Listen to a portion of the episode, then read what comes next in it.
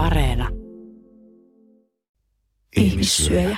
Tämä sarja perustuu tositapahtumiin, mutta draamalliset kohtaukset ovat fiktiota.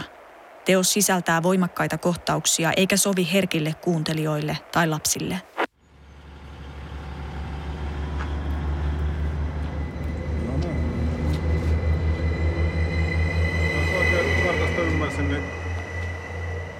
että tota, äh, murhapaikka on tuossa suunnassa. Eli punainen talo, joka pitäisi olla niin oikealla puolella. Mennäänkö nyt oikeaan suuntaan? Voisiko se olla toi? Tää pitäisi olla mun mielestä lennukki. Okei. Okay. Ei olekaan. Se on ihan jossain tässä. Ei tässä nyt näy punaista taloa. Siis tän Google Mapsin mukaan me mentiin ohi. No, No se on niinku periaatteessa tuolla joo. Voisiko se olla toi? Se on ihan tässä jossain. Olisiko tuo maalattu uudestaan toi talo? Tässä lukee lennukin. Ah okei, okay. Se on vaan maalattu uudestaan. On tääkin kyllä ankeen näköinen mesta kyllä. kyllä sitä voi niinku outoihin paikkoihin päätyä.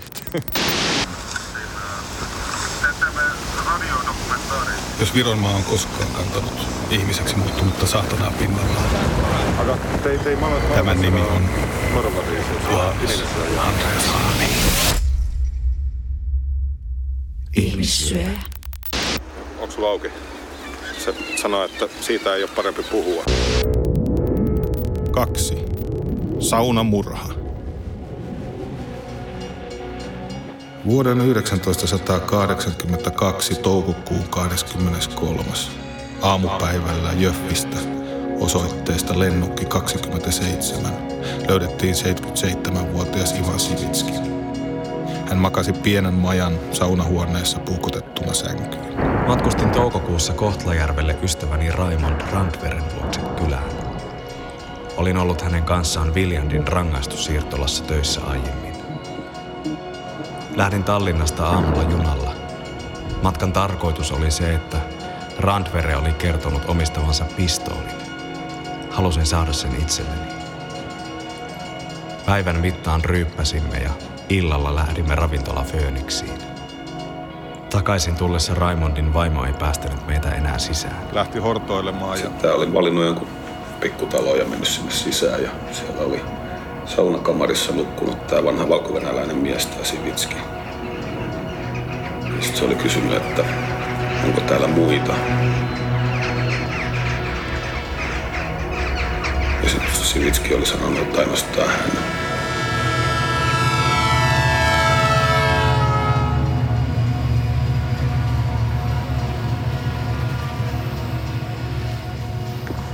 Eli se on niinku etsinyt tästä, tästä kohtaa niinku tavallaan paikkaa, mihin mennä nukkumaan. Neljä puukoniskua oli isketty suoraan sydämeen ja keuhkoihin.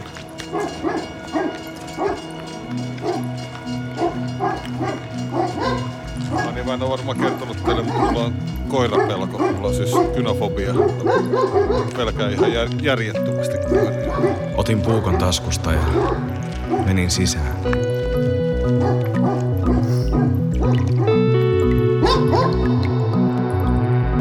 Ensimmäisenä oli sauna, jonka vieressä makuuhuone.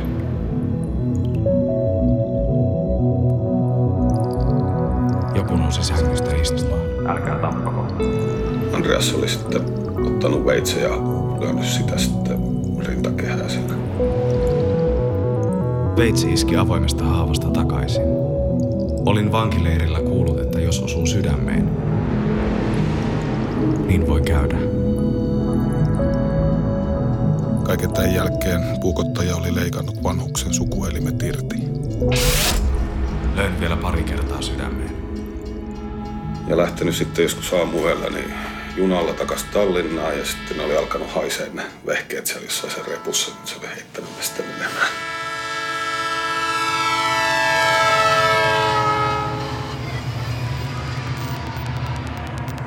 Yhdysvaltalainen professori Eric W. Hickey tunnetaan sarjamurhaa ja tutkimuksen pioneerina. Teoksessaan Serial Murderers and Their Victims hän kuvaa syitä, miksi psykopaatti päättää alkaa tuhota kanssaeläjiään fyysisesti. Sarjamurhaaja saattaa tappaa uhrinsa esimerkiksi raivosta yhteiskuntaa tai jotakin ryhmää kohtaan. Jotkut tappavat statuksen, toiset taloudellisen hyödyn vuoksi. Sarjamurhien takana voi olla ideologia tai jännityksen ja voimaantumisen tunteen hakeminen. Jotkut sarjamurhaajista ovat psykoottisia. Yleisimpänä perusteena kuitenkin pidetään seksuaalisen fantasian toteuttamista. Kyllä siinä seksuaalinen elementti on usein hyvin selkeästi siinä mukana. Et sen takia esimerkiksi tota Karl Benke nimistä miestä, joka vaikutti 1920-luvun Saksassa, niin häntä sanotaan epätyypilliseksi tapaukseksi ja epätyypilliseksi kannibaalitapaukseksi, koska, koska hänen toimintansa oli se, niin semmoista kliinistä ja epäeroottista, nyt, että kuka se ihme, pistää, niin, pistää silmään. kuka on semmoinen tyyppi, joka ää, kävelee tuntemattomaan taloon sisälle ja, ja niin kuin murhaa jonkun tyypin ja leikkaa siltä niin kuin vehkeet irti. Eh, eihän semmoista niinku, se on jotenkin ihan käsittämätön juttu. Kuulostaako tämä siltä, että se, että se on niin tätä häpäisemistä vai mitä? Kyllä, sitä, sitä, nimenomaan, sitä nimenomaan on usein ollut, että usein tämmöinen kannibalistinen sarjamurhaaja, niin se kannibalismi on osa vaan sitä häpäisemisen ja nöyryttämisen ja alistamisen sadismin ketjua. Että se uhri pitää raiskata, sitä pitää kiduttaa, sitä pitää tappaa, sitä pitää syödä. Ja järjestyksellä ei ole niin suurta väliä. Nämä on näitä asioita, millä se uhri kerta kaikkiaan vaan tuhotaan. Se ei pelkästään tapella, se tuhotaan kaikilla tasoilla. Ja sillä tavalla tämä sarjan murhaaja osoittaa ylivoimaisuutensa. Sivitski oli saapunut pari vuotta aiemmin valko Vitebskistä viettämään vanhuuttaan lähellä kolmaa Jöffissä ja Kotlajärvellä asunutta tytärtään ja heidän perheitään. Sivitski oli myynyt omaisuutensa valko ja hankkinut sodan jälkeisen pienen tyyppitalon, jossa aikoi viettää viimeiset vuotensa. Ystäviä hänellä ei ollut, tyttäriensä perheitä lukuun ottamatta. Nyt voi tulla jännittävää. Tappo hämmensi Jöfviä ja Kotlajärveä. Ei tää todella ketään. On siellä valot, mutta tota, Ah, totta. ne ei selkeästi halua avata. Ivan Sivitskin vävypoika Vitali Samaakki tunnettiin rikoksista tuomittuna kaverina. Vitali oli käynyt edellisenä päivänä riehumassa Lennokkikadun talolla ja hakemassa vaimoaan. Pitäisikö ohjaaja pyytää katsomaan myös pihalla? Oli riitaa ja porua. Henri! Milisi kiinnostui Vitalin liikkeistä murhayön aikana. Vanha appiukko oli hukannut avaimen samoihin aikoihin, kun Vitali oli heilunut talolla huutamassa. pihalla se mökki ihan selkeästi se sa- saunamökki. Ei kukaan tullut avaamaan. Niinkö? Peloissaan oleva vaimokin oli kertonut, että Vitali kulki normaalisti veitsi mukaan. Lisäksi hänen vaatteistaan löytyi veritahroja. Tuossa näkee koko aika varjoja, kun tuossa liikkuu. Toisaalta todistettiin, että hän oli juonut koko yön kaverinsa kanssa Kotlajärvellä, eikä muistanut paljoakaan yöstä. Jos mä käyn vielä kerran kokeilemaan.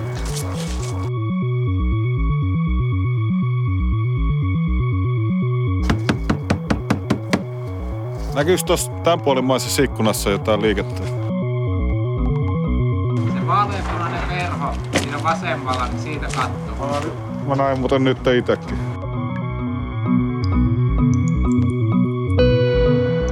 Siellä se vilkkuu se edelleen toi. Ei me nyt varmaan sinne voi, voida niinku murtautua sisään. Verhoja availlaan näköjään. En mä nyt keksi, että ei voida niinku ikkunan läpi mennä sinne sisään. Joo, ei tästä nyt taida olla vaihtoehtoa kyllä Kohtla-Järvelle.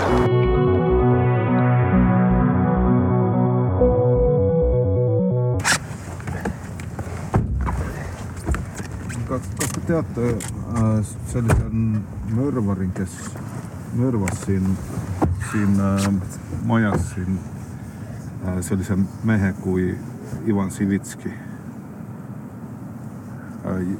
Johan Andreas Hanni.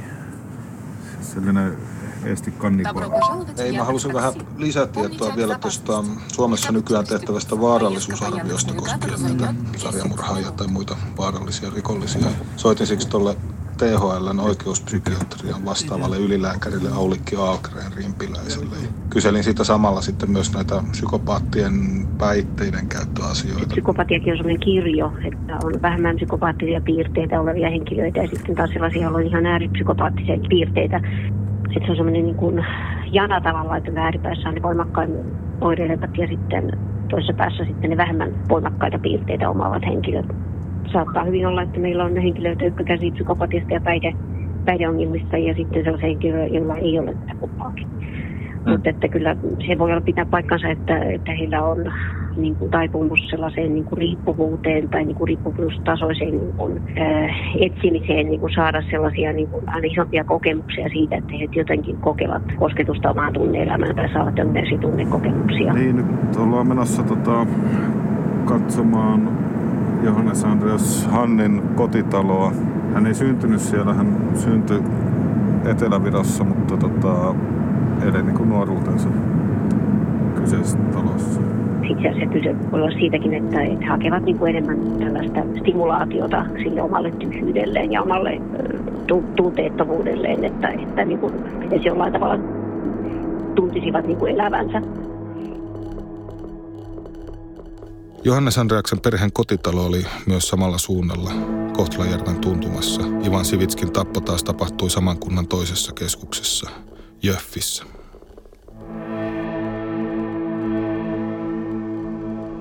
Andreaksen isä oli täyspaska, raaka tyranni.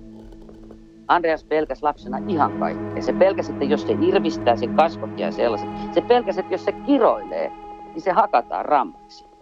Niin, nyt ollaan niin kuin Johannes Andreas Hannin kotitalon edessä. Se on talo, joka on tota, Hän pelkäsi, että jos hän kiroilee, ilmeisesti hänet hakataan palannut rammaksi. tai jotakin muuten romahtanut, joka on sitten uudestaan rakennettu. Tässä siis samassa talossa myös se, se mä en nyt ihan varma, että oliko se niinku Johannes Andreas Hannin äiti vai oliko se niinku tota äitipuoli, joka poljettiin kuoliaksi myöhemmin. Andreas jäi kiinni kiroilemisesta, sen isä hakkas sen niin, että se meinasi kuolla. 2000, mitä se oli, 2010 vai En lukenut kuvakirjoja. jotain sellaista. Että En tavannut kilttejä koiria. ei varmaan tunneta mitenkään kauhean niin kuin innostavana talona tai alueena tai tonttina tätä. Eikä isäni opettanut minulle merten salaisuuksia. Mutta muutenhan tämä näyttää aika tämmöiset niin keskiluokkaiselta kohtuullisen niin kuin siistiltä alueelta.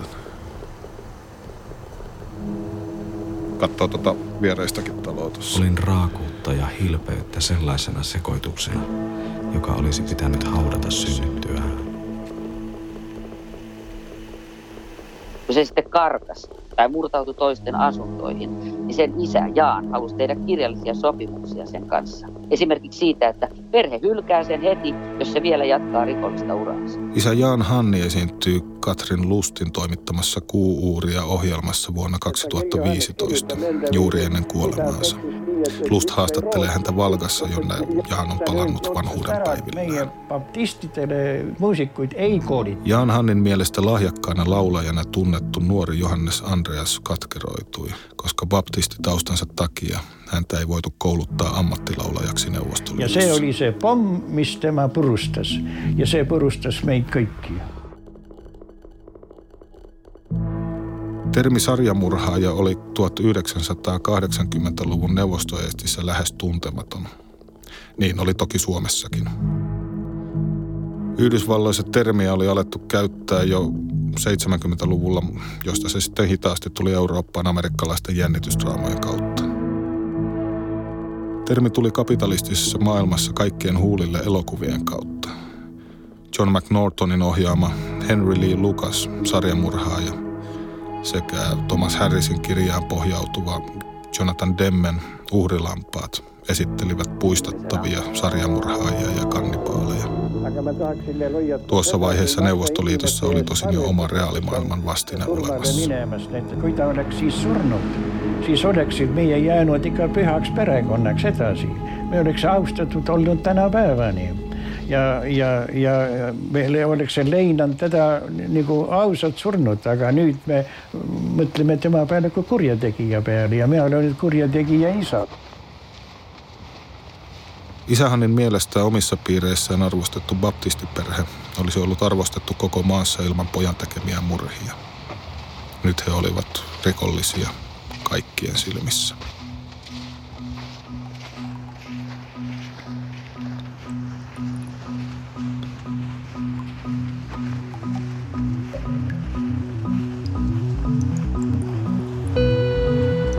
Hiekka narskui kenkien alla.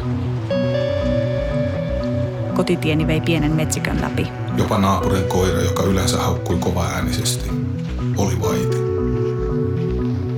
Pelkäsin sitä metsikköä kovasti.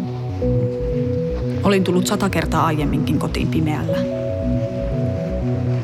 Tällä kertaa se pelotti enemmän kuin koskaan. Aivan turhaa pelätä. Ehkä muut ihmiset pelkäävät. Mutta sinä tiedät, kuka murhaaja oli ollut.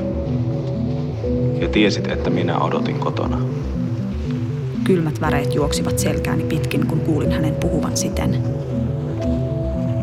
Hän makasi itse rauhallisena, puolialastomana sängyllä, kun ihmiset eivät uskaltaneet kulkea töistä kotiinsa. Hän oli aina kylmän rauhallinen, ja kun hän suuttui, hän muuttui väkivaltaiseksi, mutta ei huutanut. Kriminologi Erik W. Hikin mukaan useimmat sarjamurhaajat ovat psykopaatteja, tai ainakin heillä on sen kaltaisia piirteitä. Eivät tunne empatiaa eivätkä pysty samaistumaan uhrinsa tunnetiloihin. Mutta suurin osa psykopaateista ei tee rikoksia, tai jos tekee, ei ainakaan väkivaltarikoksia. Ruotsalaista sarjamurhaajaa Tuure Hediniä tutkinut Lundin yliopiston psykiatrian emeritusprofessori ja oikeuspsykiatri kriminologi Sten Levander kertoo, että 80-90 prosenttia tappajista saa psykiatrisen diagnoosin.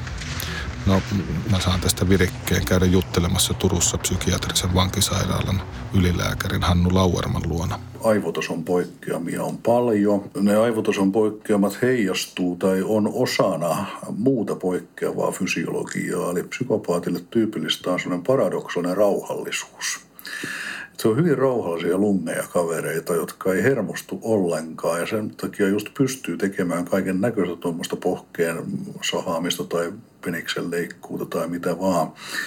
Vaan he ei hermostu. Heillä ei kämmeneet hikoa, ei sydän ala takoa, ei hengitys kiihdy eikä stressihormoni kortisolia erity niin kuin muilla ihmisillä. Joskus se makas koko ajan luki kirjaa. Andreas oli kaunis, kun se luki.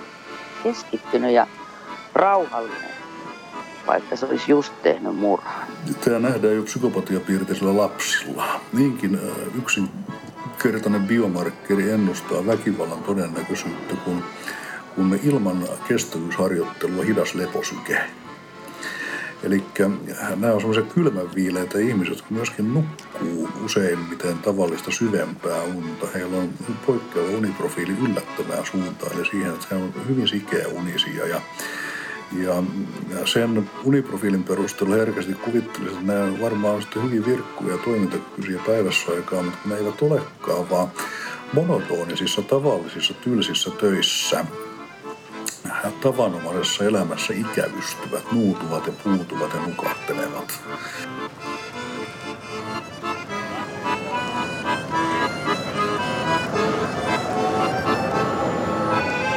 Vaikka Andres tykkäsi lukemisesta, niin se halusi olla myös keskipiste.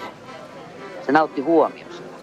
Se onnistui aina jotenkin erottumaan joukosta, myös sillä, miten se pukeutuu. Mä kyllä pidin siitä, miltä se näytti. Täytyy järketä jotain tuommoista niin karmivaan asteista, että tuntuu joltain koska se tunneelämä on pohjimmiltaan tylsistynyt ja he pystyvät siis, heillä voi näyttää mitä karmeimpia videoita ilman, että he reagoi myöskään autonomisen hermoston tasolla. Kiskassa meitä ihailtiin. Andreas osasikin hyvin tanssia ja Andreas tilaili hienon kuuloisia drinkkejä kuin länsimaissa. Vanatallinnaa sovjetskojen kerran. Viru valkea mehulla.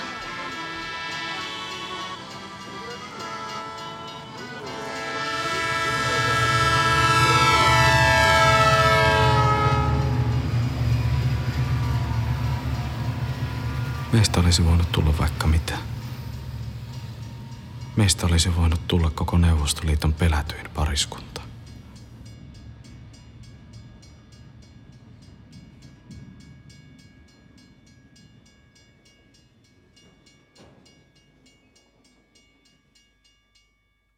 Seuraavassa jaksossa.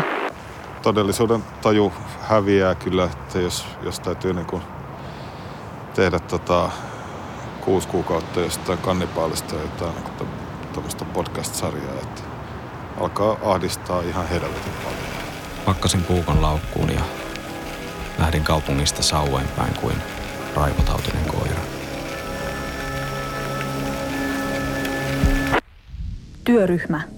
Käsikirjoittaja Ville Hytönen. Äänisuunnittelija ja säveltäjä Jani Orbinski. Ohjaaja Henri Tuulasjärvi. Tuottaja Jari Oikuri. Tilaaja Juha-Pekka Hotinen, Yle Draama. Esiintyjät Ville Hytönen, kertoja. Antti Tuomas Heikkinen, Johannes Andreas Hanni. Janna Räsänen, Ville Hanni. Tiina Wekström, Ville Hanni. Asiantuntijat Aulikki Algren Rimpiläinen, Artemis Kelosaari, Hannu Lauerma.